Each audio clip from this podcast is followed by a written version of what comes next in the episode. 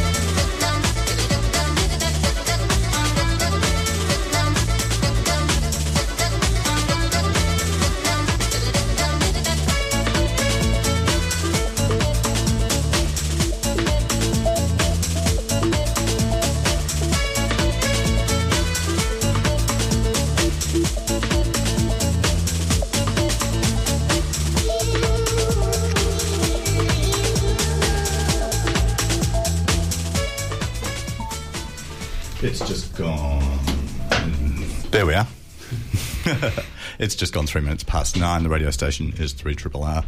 The program is Radio Marinara, all things about wet and salty. My name's Dr Beach. And I'm John Ford. How are you going, John Ford? I'm doing really well.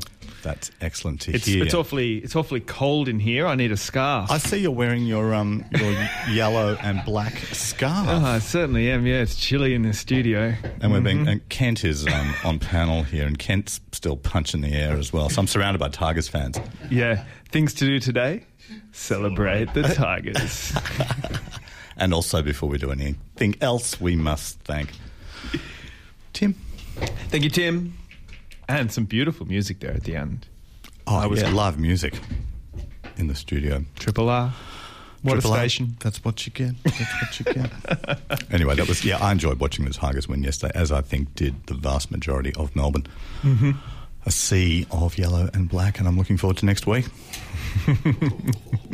Okay, let's leave football behind and let's think about the wet and salty world of the marine environment. What have we got on today, John? Well, you're probably wanting to ask me that question. I could ask you that. We've got Neil Blake coming in, our Baykeeper. Our very own dear Baykeeper, Neil Blake, is coming in for the first segment. He is here ensconced in the green room as we speak. Mm-hmm. And then we are joined by another... So last week we had a couple of undergraduate students who were telling us about marine energy, and this week we have the pleasure of having Amy Rose, another undergrad, coming in to talk about plastics and the surveys that she's done with her family. And that's going to be a kind of broad-ranging conversation around this problem that's freaking me out. I should have a few interesting conversations to have with Neil Blake, because I know that Neil has certainly been looking at plastic in our Port Phillip Bay. So yeah, so you see what the problem is locally, and then what it might look like globally. And that was my sort of recent epiphany. I mean, I'm probably late to this, but last week I interviewed Karina Holden, who wrote and directed a movie called Blue, which is... Oh, I think I should have looked up when it's going to be released here, but it will be on pretty soon. But that was just an amazing movie. So again, Blue the film, I recommend that you go and have a look at that, dear listeners. Go to that website. And for our third segment this morning, we have Simon Branigan from the Nature Conservancy, who is going to tell us about a cam, a live reef web cam they have going at Pope's Eye, our very own Pope's Eye near the Heads. Yeah, that's really exciting. I've spent a bit of time watching it, just waiting for the tide to stop and the fish to pop out. And there's some really beautiful footage already. So yeah, I'm looking forward to looking at that, because it's a long time since I've been under the water at Pope's Eye, When was the last time you went there? Pope's Eye, it's been a few years. Yeah, probably about 6. God, for me, it's closer to 30, I think. But all those beautiful fish and that. And for those of you who don't know about Pope's Eye, we shall learn a lot about it from Simon Branigan towards the end of the show. That'll be about 10:15. Mm-hmm. All right, the weather for today and for the week. Unfortunately, we're not going to get anything quite as glorious as yesterday. I believe it hit 28 degrees. I read 30 this morning. 30? Could have been 30. Anyway, it was amazing. No, we're not quite going to get that again this week. Today is a top of 18. Showers, there are already showers probably happening right now. I certainly drove through a few in the eastern suburbs, so there will be rain. Look, the rest of the week is looking cloudy and showers. So we've got 16 tomorrow with a shower, 17 on Tuesday with cloudy, Wednesday up to 22. So that's nice. That's a nice spring temperature. It is, yes. Nice. 18, 17 and 16, all with a little bit chance of rain through there. So, you know, it's getting better. It's getting better. Any news on what the weather's going to be like on Saturday? Next Saturday, 16 degrees with a 30% chance of rain. Oh, you want lots of rain, don't you? Yeah. Oh, no. We want glory. We want glorious 30 degrees. But I'm just thinking, I'm sorry, I'm dragging it back to footy, but Tigers are good in the wet, aren't they? Yeah, look, I reckon we're good enough to win in any conditions this year. I love that confidence. You wouldn't have been hearing that 2 weeks ago or 3 weeks ago, I'll tell you what. But anyway, that's, yeah. Look, on the water today, we've got small windy conditions, limiting surf opportunities through Victoria. We've got a nice 13 degrees. Phillip Island, nowhere to recommend going surfing. Unfortunately, nowhere at all. Mornington Peninsula, the western port is too small. And the open beaches are wind affected. Give it a miss. Wow, I've never had such negative reviews on the swell forecast. Surf Coast, Fairhaven has small blustery surf. So apparently, if you're a surfer, it's not worth going in the water. So celebrate the Tigers' victory. That's right. Yep. Any other news? Right. What have we got? Look, I've got a little bit... Well, hang on. Tides. You didn't do tides. Oh, tides. All right. Do you know where they are? It'd be interesting to see... okay, we've got a low at the moment at 11:55 a.m. coming up. It's a 0.34 metres. Where's that? Oh, no, that's at Williamstown. Sorry. Let's go back to Point Lonsdale, which is probably more relevant to most people if you're going to dive in particular. So we had a low this morning at 8:15 a.m. We've got a high coming at 2:44 and another low at 8:36 in the evening. Well, there you go. If you're interested in getting out on the water, there are the tides. Do it. You're not going to be surfing, so that presumably means it's going to be nice and calm and good for being on the surface in a small vessel. Absolutely. Yeah, that'd be nice. Although northwest, no, it's not. Northwest 30 knots. Oh, that's why we have no surf. Right. Okay. Right. A norwesterly at 30 knots. Probably don't go out on the water. Yes. So ignore what I just said. Ignore what I just said. Probably not worth it. Anyone stay inside, celebrate the Tigers. Right. I've got a bit of a community service announcement here. Mm-hmm. And it's about a group called Fish Care Victoria who's looking for volunteers. So I'm going to put that out to all our listeners that they're open for volunteers. And what Fish Care does is it runs workshops and activities that basically teach people to be responsible, safe and sustainable anglers, so recreational fishers. And I think certainly in the greater environment here, we've got Victoria where they're putting a lot of money and investment into trying to grow recreational fishing. I think it's incredibly important that groups like this are out there teaching people why it's important to do so responsibly and sustainably. So they generally work with primary schools, disability groups, multicultural communities, and they're all training is supplied and they're based in Williamstown. So if you're interested in these kind of opportunities, being a volunteer to teach people to fish responsibly, go to fishcare.org.au and check it out. What a fantastic idea that is. Yeah. And it's more than an idea, it's actually happening now. Exactly. Yeah, and I think, as I say, I think it's really, really important if we're going to grow recreational fishing.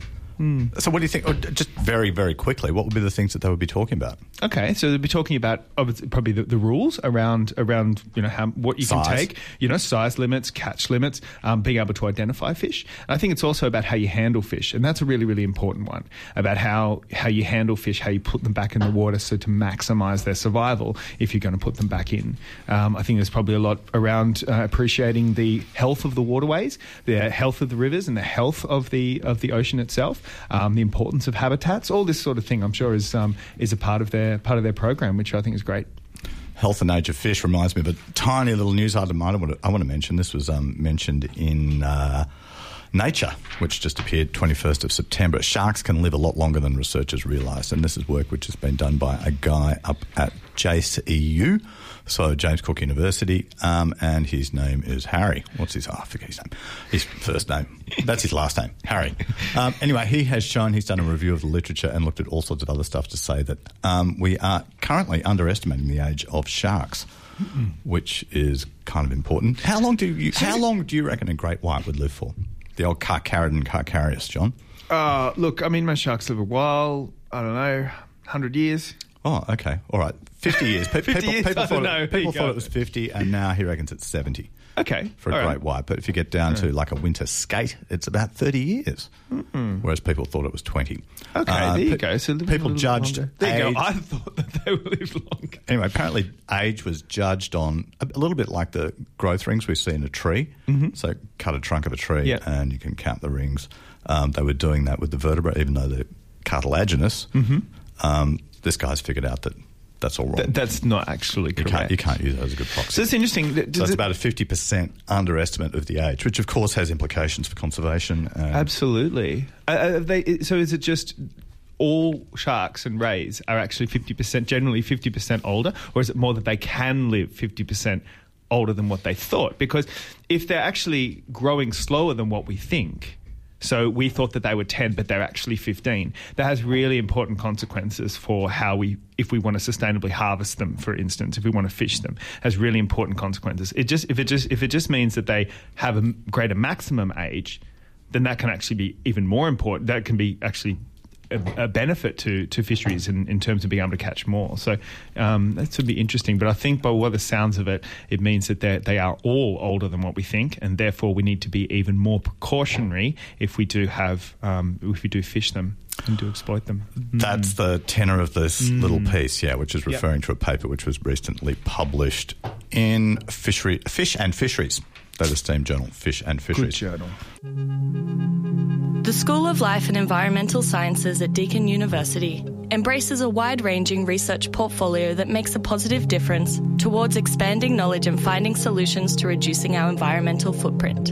Their academic and research staff are nationally and internationally renowned and supported by cutting-edge technologies, state-of-the-art infrastructure and specialised equipment. If you are interested in making a difference, make Deakin University your number one choice. Proud sponsors of 3RRR.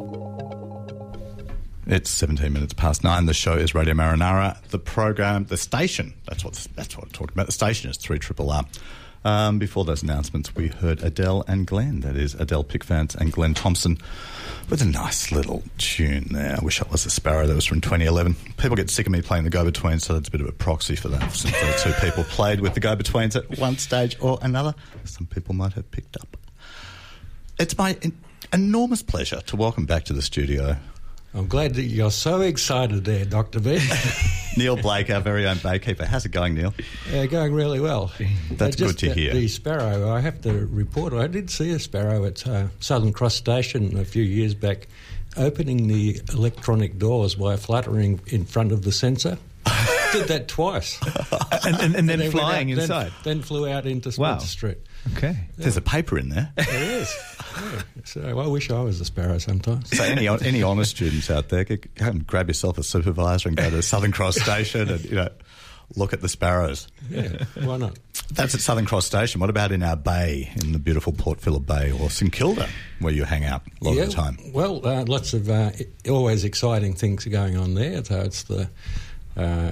really where all the action is, particularly at the top of the bay and with the Yarra coming into it, of course, and the estuarine sort of qualities and all that sort of stuff. The ecotones bring a whole lot of species and major ecological changes happening there all the time. And any projects that you're involved in at the moment? Well, there's quite a few, but one that I'm particularly excited about, though, is Melbourne Water's...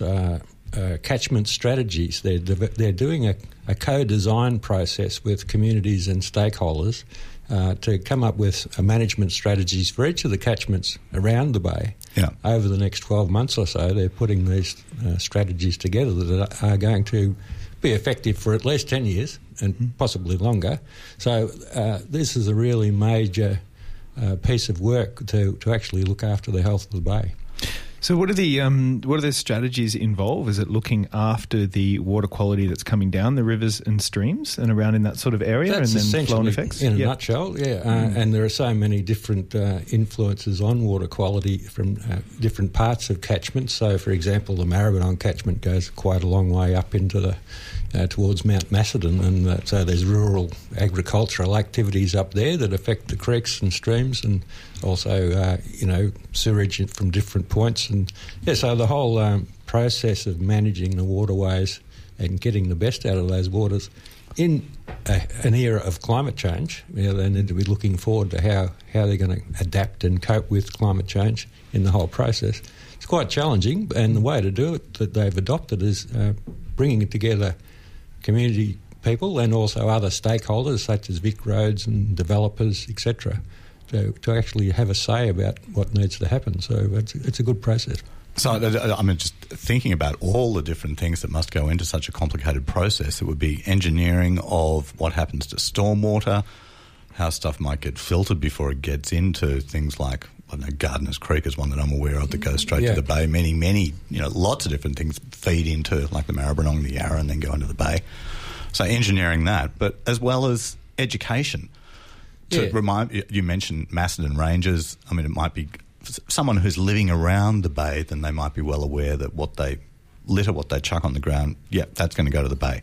But someone who is living a little bit further away, so up near Mount Macedon, might not be aware of that. That's right, and there are landholders up there too, for example, who like to get the best out of their grazing land, and so they want to maximise that and not necessarily be that fussed about the riparian vegetation and stuff along the creeks. So there's a whole range of issues and different sectors that need to be engaged and brought on board.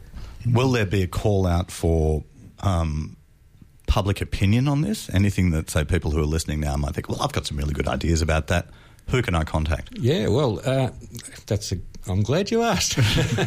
And that was not prompted. So, at Melbourne Water do have an online process. It's called yoursay.melbournewater.com.au. If people Google that, it takes them to a page which has all of the different catchments that they can identify the one they're in and exactly where in that catchment they have an issue or a point to make. So that's a really good opportunity for people living in the catchments to make a contribution.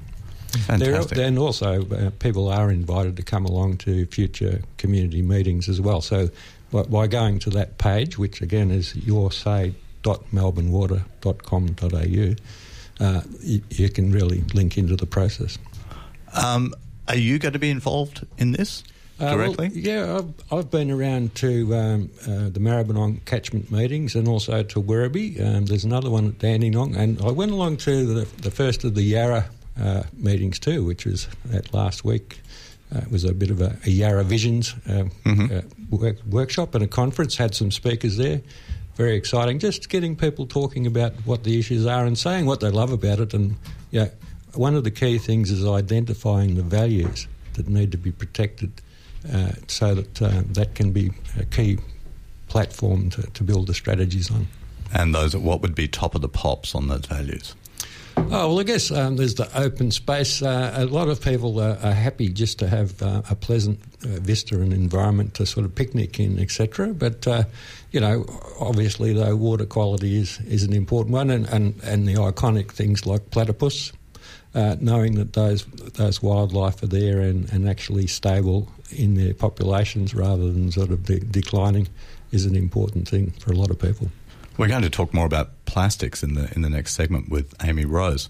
But is this rearing its head at the moment? Is this something which is of great concern? Well, I mean, it is of great concern, we know, but in this discussion that's happening about the catchments, is there talk about how to prevent better education with littering, for example? Yes, that is being integrated into the strategies. Ultimately, we'll see how it comes out. But one of the issues with plastics is who's actually responsible for it. So local government have got the responsibility for day-to-day litter sort of management and So Melbourne Water is trying to work out where they actually fit into that overall scheme of things. Where does the EPA sit, for example, too? So it's a good discussion to have, because I think at the moment it's a little bit vague, and it'd be nice to have one particular level of government that does ultimately take responsibility for it. Sure would. So just to clarify, is that the question of when litter or rubbish enters the marine environment, it's unclear who is responsible for that, or who's responsible to clean that up or do anything about it? Is that the issue right now? Well, I haven't actually sat around the table with the Melbourne Water people, but I mean, local government, for example, is responsible for management of local stormwater drains, whereas the major drains becomes the responsibility of Melbourne Water. Obviously, the litter is coming from the street drains, so I guess they're scratching their heads and saying, well, why should we find the resources to deal with all of this when maybe local government isn't doing enough to actually stop it from getting there in the first place? Got to work together. A thorny issue. Yeah. My message is we're all in this together and we need to work together and actually get a good result.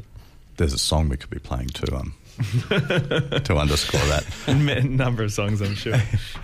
That's a very important issue. But what else is happening in your world, Neil Blake, that you'd like to share with us this morning? Our song, speaking of songs, The Little Bit of Litter, which we did play, I think, a few months back, actually won the Keep Victoria Beautiful award for community clean beach and waterways last week. So that's very exciting, and it's great to see, some recognition. But also, though, good to see Keep Victoria Beautiful actually still flying the flag and saying, a beautiful Victoria is important. We need to have sort of benchmarks and things to aspire to, I think, and there's a lot of work goes into running an awards like that. They had about 15 different winners and categories, so from community to government and schools. So there's a lot of work goes into that, and they're sort of running on a shoestring at the moment, so just more power to them, that's all I say. Fantastic, and congratulations. That's great about the song. Yeah, it's good. We'll have to play that again. But for Nat, thank you very much for coming in. You're going to stay in for the conversation we're going to have with the undergraduate student, Amy Rose. I was saying before, guys, so we're on Radio Marinara. My name's Dr Beach. I'm joined in the studio by John Ford and Neil Blake, and also Amy Rose. Amy Rose is an undergraduate student who has been thinking about something which is getting me quite depressed lately, and that is plastics in the ocean, which is why I wanted to play that Carter family song, Always Keep on the Sunny Side of Life. Yeah, but they didn't have plastic when they wrote that song. Back in the 1930s, they did not, and that reminds us, we've had plastics only for about 50 or 60 years, and they have just polluted our environment. I mean, they've been handy. I've got to admit it. I use lots of plastics. They've been handy, but it's just getting out of control. And Amy Rose, welcome to 3RRR. Thank you. And you, I know, got involved in this topic working at volunteering at the zoo. We had Ben on from the zoo about a month or perhaps 2 months ago talking about the Ban the Balloons campaign, and you were involved in that. Can you tell us just a little bit about that before we get into what you've been doing yourself? Sure. So the Bubbles Not Balloons the Bubbles Not Balloons campaign. That's right, yeah. It wasn't Ban the Balloons, it was Bubbles Not Balloons. So it was essentially teaching people not to vertically litter and letting people know that if they let go of a balloon, it's eventually going to come back down. And more often than not, it's going to end up in the ocean. And that includes the rubber that the balloon's made out of, I mean, the strings that hold onto it, the little bit of plastic that holds the helium inside. It will eventually end up in the ocean. And we were teaching people that there are a lot better ways to kind of celebrate than to use balloons, for example, bubbles. And we were having a conversation last week and you said that in fact, people who are now selling balloons are on board with this and encouraging people as they sell them to, not let them go, to think of them as... a girl that I worked with at the zoo, she worked actually in a party store and she encouraged them not to sell balloons, like outdoor balloons. Yeah. So indoor balloons made from that weird plastic foil, that's fine. Teaching people how to dispose of them properly, so letting the air out, putting it in the right place, which I'm not sure where that goes. Just kind of making people aware that what they're doing is, in fact, making an impact on the environment. Yeah. And you were so kind of moved by this whole exercise and that experience that you actually brought something into your own life and started to, was it just to ask people in your immediate environment what they're doing with plastics in their life? Can you tell us a bit about that? Yeah, so for this project, I knew that I wanted to talk about or research plastics in general, single-use plastics. So what I did was I asked all my friends and family to record the plastics that they were engaging with over a 24-hour period. And I got bombarded with lists and questions and things like, what am I supposed to do with my toothbrush? What about my so-called disposable razor? Where does that go? What about, the yogurt tubs that I use every morning? Where is that going?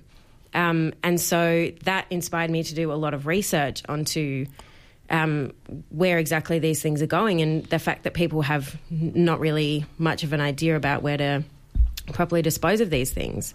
And a lot of local councils don't actually have the ability to recycle some of these things. And there's only 3 kinds of plastics that local councils can actually recycle and use to make more plastics. So we're essentially consuming so much more plastic than we need to. And with a lifespan of up to 1,000 years, every piece of plastic that is made mostly has a it's consumed over about a year. So it turns into trash. It goes to landfill after about a year of being made. Wow.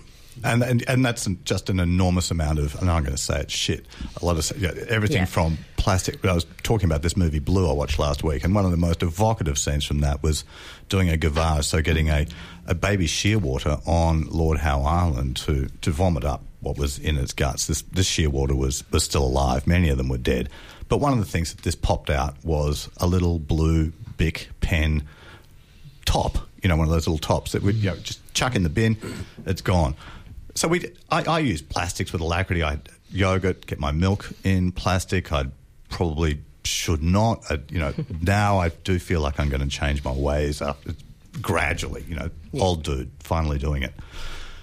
I put stuff in the recycling bin, thinking, okay, I've done my job. Yep. I think I'm a pretty good recycler, but I really don't know what happens to it after that. You mentioned just before that councils will only recycle 3 types of plastics. Yep.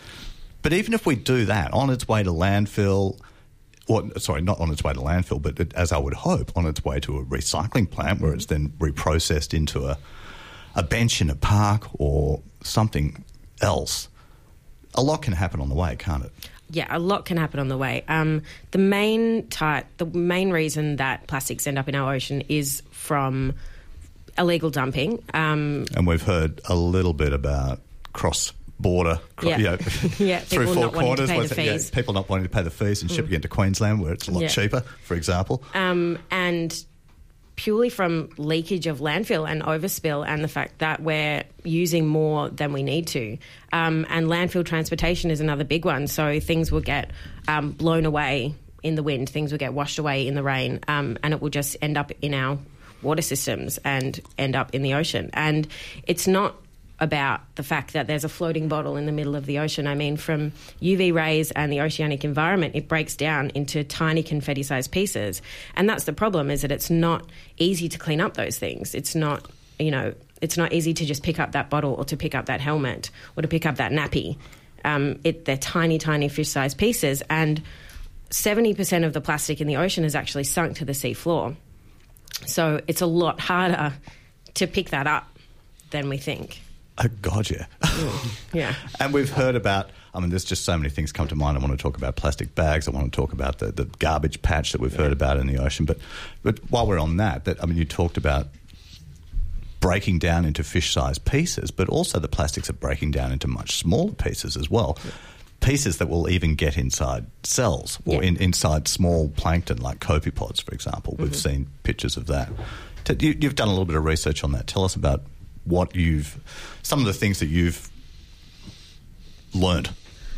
Well, I've learned a lot about dietary dilution, and this happens when a species will ingest plastic, and it's these tiny, tiny pieces. And once they've ingested this amount, like such a huge amount of plastic, there's no room in their stomach for the nutrients they need to grow and to reproduce and to survive. And their digestive juices will release the toxins into their cells and into their body, and that's just completely poisoned the species. And a scary fact that I found was that 25% of the seafood that Australians buy to consume is actually contaminated with plastic. Yeah, so we're getting it as well. Probably just desserts, actually, yeah. Since we made it in the first place.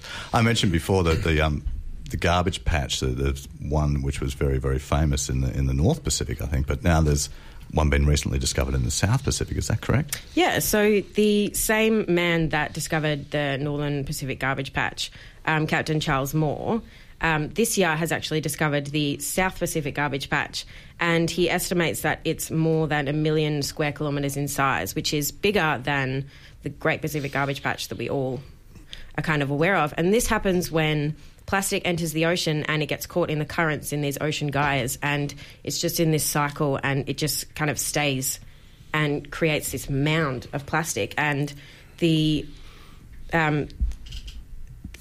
about 4 parts of plastic per square metre of ocean in these areas. And that doesn't sound like a lot, but when you think about how large the Pacific Ocean is, I mean, it's a huge amount. I mean, it's completely diluted. Yeah. And that's on the surface, so yeah, a lot exactly, of it ultimately will be sinking to the bottom too, I guess. Neil, this is, I mean, for you as our baykeeper, this must be a topic which is very close to your heart. In fact, I know it is. Just tell us of some of the experience. Well, you were doing a survey of plastics, weren't you? Yes, we're still doing. We've got beach audit methods, and we've also been doing mantanet trawls in the Yarra and Maribyrnong, which have provided some astounding results about that. Ultimately, millions of microplastics going into the bay each year from the rivers, and up until now, people have been oblivious to that fact. And it's interesting that the other methods of quantifying litter haven't really looked at microplastics closely before. So that's what we've been trying to draw attention to the issue by picking up on them, and the fact that these plastics are actually pollution. They're not just an aesthetic issue. And litter, it's not just about being nice. It's actually about survival. We've got to wake up here. So that's what we've been doing, and we'll be taking those surveys into the streets, in the catchments, and the rivers and creeks too. So we've developed methods for quantifying microplastics on streets and in rivers and creeks, which I think will be great if we can get the wider community involved in that process. I'd like to talk now about trying to get around this problem or cleaning it up. So, Amy Rose, the garbage patch in the middle of the Pacific, the one we've now got in the South Pacific, anyone doing anything about that? I found a 23-year-old Dutch engineer who's actually... Lucky you. I know, right? Right up my alley. And he's started this company called the Ocean Cleanup.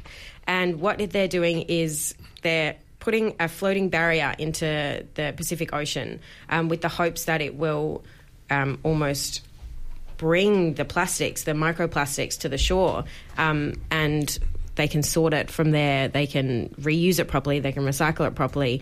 But as long as it's out of our oceans, I mean, he's kind of the only one that I found that has a massive, massive project, and they hope that in the next 5 years they will decrease the amount of plastic in the Great Pacific Garbage Patch by 50%, which is huge.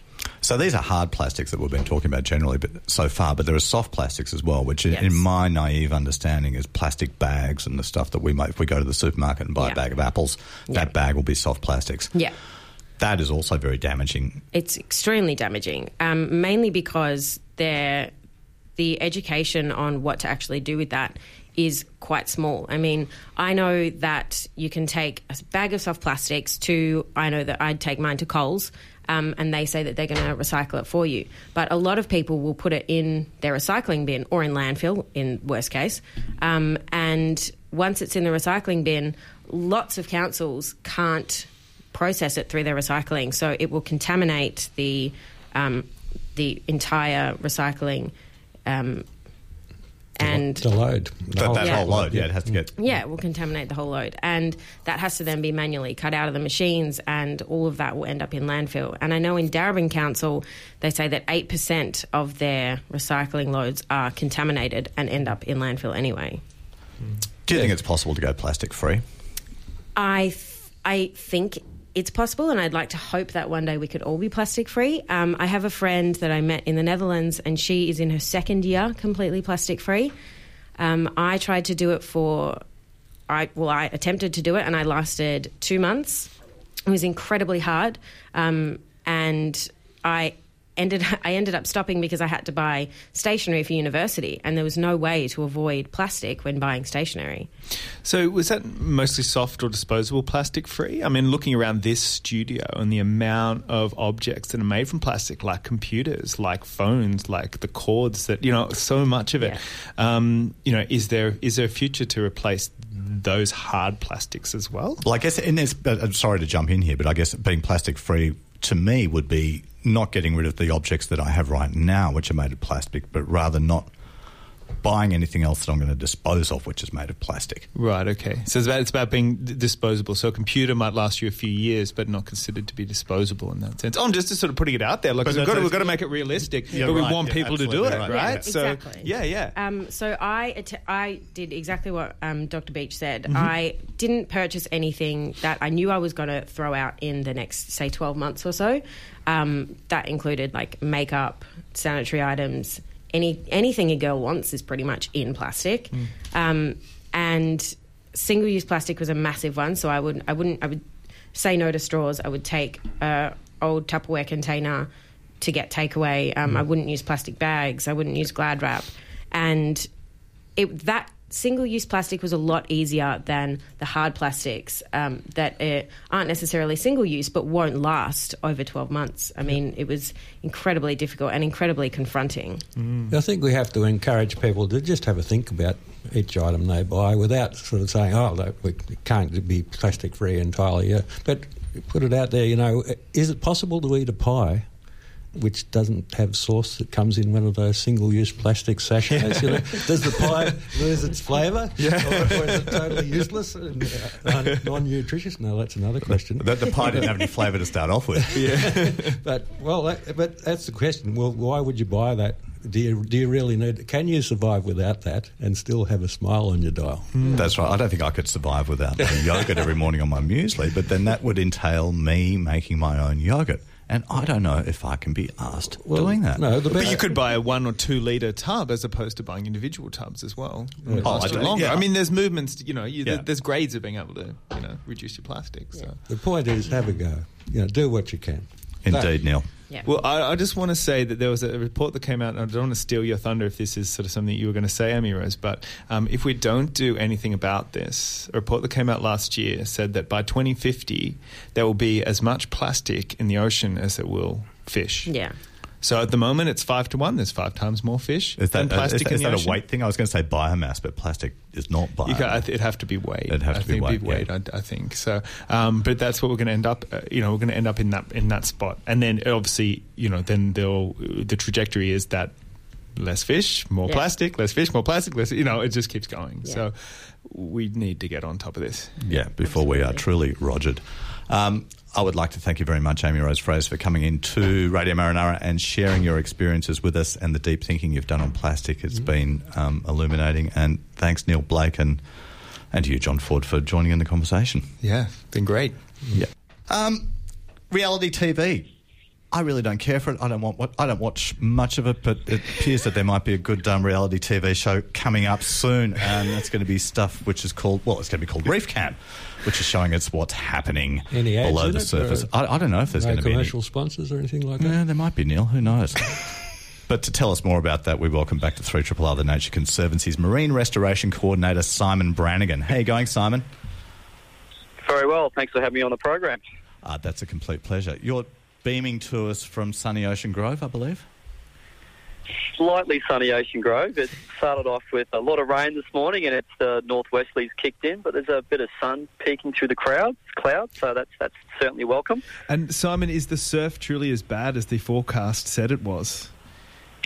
I actually haven't been out to check it this morning, but I believe that it has dropped off, and it'll be a bit lumpy around this region with the northwest, but if you head more around sort of the Torquay surf coast, you might be able to sneak in a little wave around there. Nice. There we go, proxy surf report.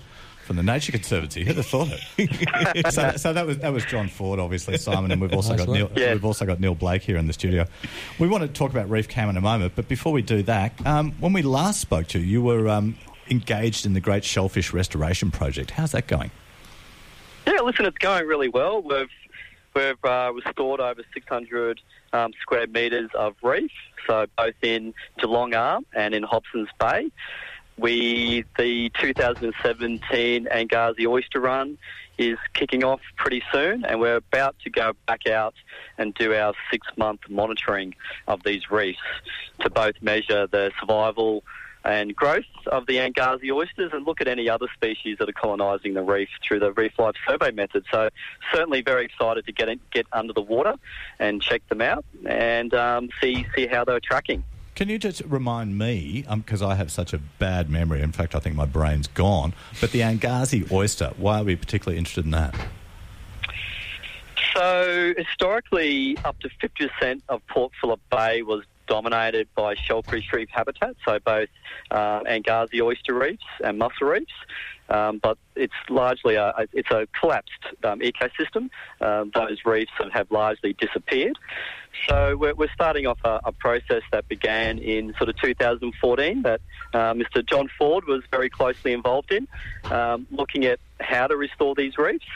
And so we're sort of halfway through stage 2, where we both need to put down a substrate to elevate the bivalves off the bottom and then also seed that substrate with either oysters or mussels from the hatchery.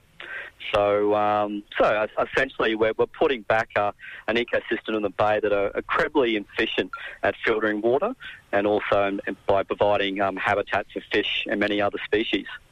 Excellent. Okay, ReefCam, what's that all about? So ReefCam, there's been a project on the boil for the last couple of years. Those folk that have been out to Pope's Eye would have noticed.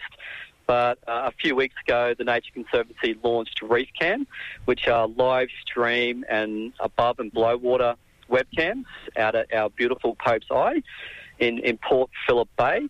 So you can essentially, as you're listening to me, you can either log into natureaustralia.org.au and go to our Oceans page, and you can live stream, look at the live stream of these webcams. Alternatively, you can enter TNC ReefCam into your search engine, and you'll have the opportunity to look at the live stream, either the above water or below water webcams that have been publicly live for the last few weeks. But why Pope's Eye? Why not, say, for example, Elwood Beach? Oh, listen, it's a really good question. I guess when we were originally looking at where to put these webcams in the bay, there's a few different criteria we had to go by. These webcams being offshore need to be solar powered, so we need some sort of infrastructure out there. So Pope's Eye is perfect for that with the existing jetty. And also we know that Pope's Eye has an incredible abundance and diversity of a fish species, and there's also a rocky reef habitat to showcase. And also above the water there's the Australasian gannets and other bird species that inhabit this area. So I guess it was the combination of having that existing infrastructure and also the amazing values that Pope's Eye showcases. And why below the surface of the water and above the surface? You mentioned gannets before, but I guess we could see them above and you can see them diving into the water as well as all those beautiful fish species. But why above the water? Well, I guess it would be a shame not to have webcams above the water as well at Pope's Eye. The species above the water are just as important as the species below the water. Pope's Eye is a really important roosting and breeding habitat for the Australasian gannets globally. And the Deakin University do a lot of study on these Australasian gannets as well. So I guess from the Nature Conservancy's perspective, we wanted to sort of showcase these beautiful birds and also sort of feed into the sort of the research opportunities of the Australasian gannets as well. So if you log in right now, you'll see that they're currently sort of in the breeding cycle.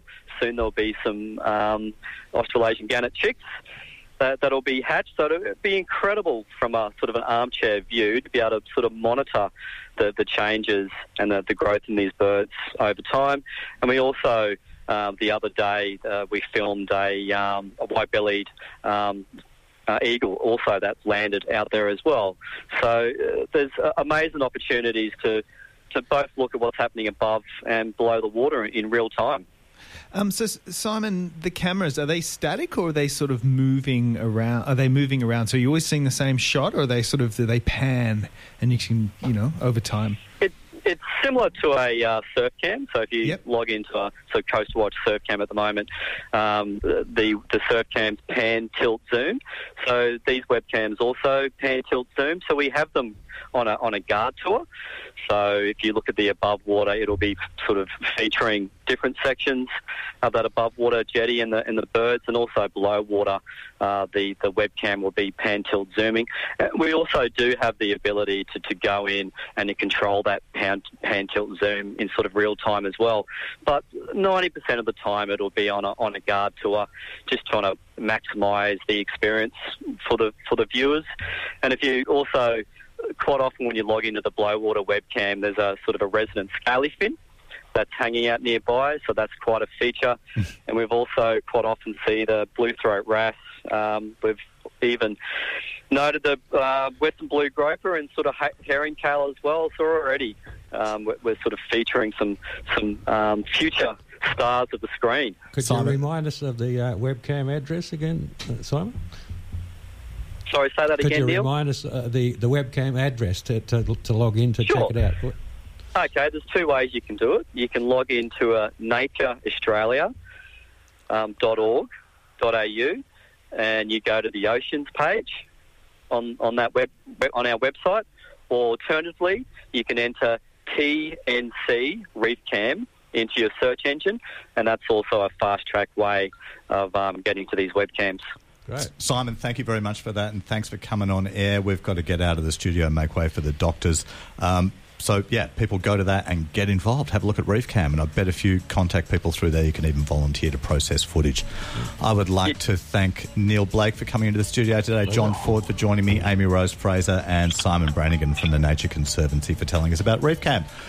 This has been Radio Marinara. Ant will be here next week, and maybe Bron as well. Sayonara. Excellent.